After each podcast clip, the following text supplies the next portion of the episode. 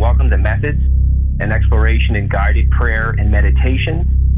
My name is Rich Lewis, and I practice a form of silent prayer called centering prayer. Centering prayer is a practice that opens one to contemplative prayer. I teach centering prayer in both my local community and virtual community.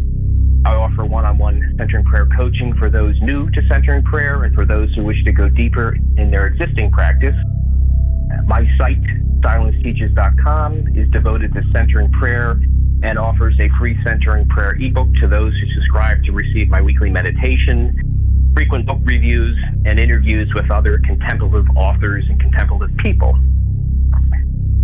The theory behind uh, centering prayer is really based upon the scripture, Matthew 6 6.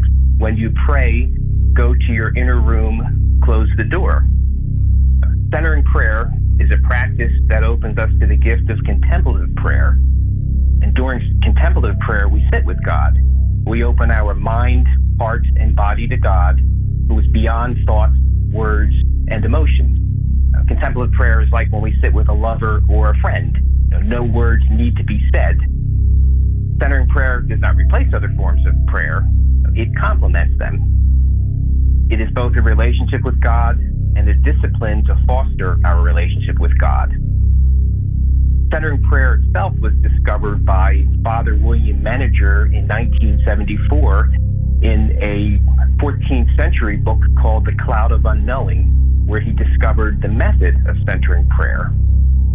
He then quickly began to teach this centering prayer according to the Cloud of Unknowing um, to people in the area and created workshops with himself and Thomas Keating and Basil Pennington, who then really began to kind of refine the process.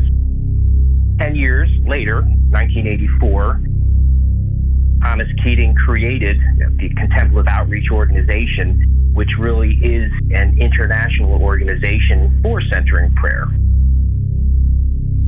Now, centering prayer itself is four simple steps. Step one select a sacred word as the symbol of your intention to open yourself to God's presence and action within. Step two, sit comfortably, close your eyes, and internally repeat the sacred word slowly, intently. Step three, when you become aware of thoughts, emotions, and physical sensations, return ever so gently to your sacred word so you're really doing this throughout the entire time of your centering prayer sit. And I do want to point out if you have a bad back or a bad neck, by all means, please lie down um, if that's what you need to do and you can't sit upright. And also, if you are more of a visual person instead of using a word, and the, and the word you would choose usually is one, two, or three syllables. If you're more of a visual person use an image. I use the a Jesus icon, for example, because I'm more of a visual person. Some people will also use their breath. And lastly, I'll mention some people will practice with their eyes opened and stare at a spot direct straight ahead because they're fearful that they'll fall asleep. So you're essentially doing these three steps using your sacred word or image or breath to come back to the present moment and open to the presence and the actions of God within. And you're doing this whenever you need to, whenever you have a thought or emotion, when you're planning your day out and you realize, no, the purpose of my centering prayer sit is to sit with God. It's not to plan out my day.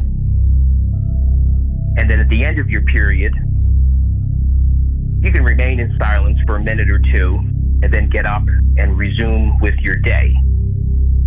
So that's the practice of centering prayer itself. As I said, it's four simple steps, but obviously centering prayer, you know, is not so simple to sit in silence, but those are the four steps. So we'll now take a, uh, a minute to do a one minute silence sit to give you a feel for it.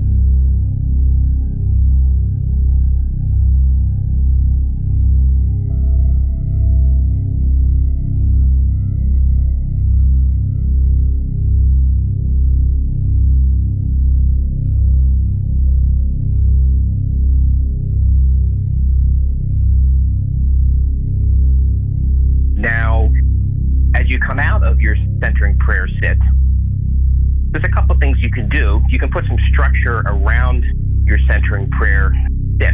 I like to call them centering prayer bookends. So before I begin a silent prayer, I usually I have this is my routine. Some people like to read, for example, and then read for five minutes or read some scripture or read something from their favorite book and then begin their centering prayer sit. I have kind of mantras that are important to me, things that I want to do for my life, things that I want to do with my family, and I'll kind of read them and bring these into my centering prayer sit and let them go to God and then begin my sit. And then the at the tail end, you can have a bookend. I usually read when I'm done. So I, I go go into my centering prayer sits. I'll call them with mantras. Do my centering prayer sits, and then at the end of my centering prayer sits, I like to read from my favorite book that I'm reading at the present time for five minutes or so, and then I get up and begin my day. So it's kind of nice sometimes to have some type of book end, and that can be whatever works best for you. And then I'll mention for many, extended silence is very difficult. You know, don't become discouraged. Start small, take baby steps. Perhaps initially you will only be able to handle one minute, two minutes, five minutes. You know, gradually increase the time frame of your session to 15 or 20 minutes. And then I think it's important to add a second sit at some point later in the day. It just refills the interior reservoir and keeps you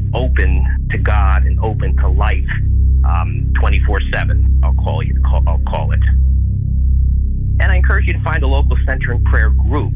So if you look on the Contemplative Outreach site, they're nationwide, and you can find the state you're in, and you might actually find a local centering prayer group near you that meets, and they'd be happy to have you join them for their weekly practice. And I've done that a couple times as well with groups that are near me.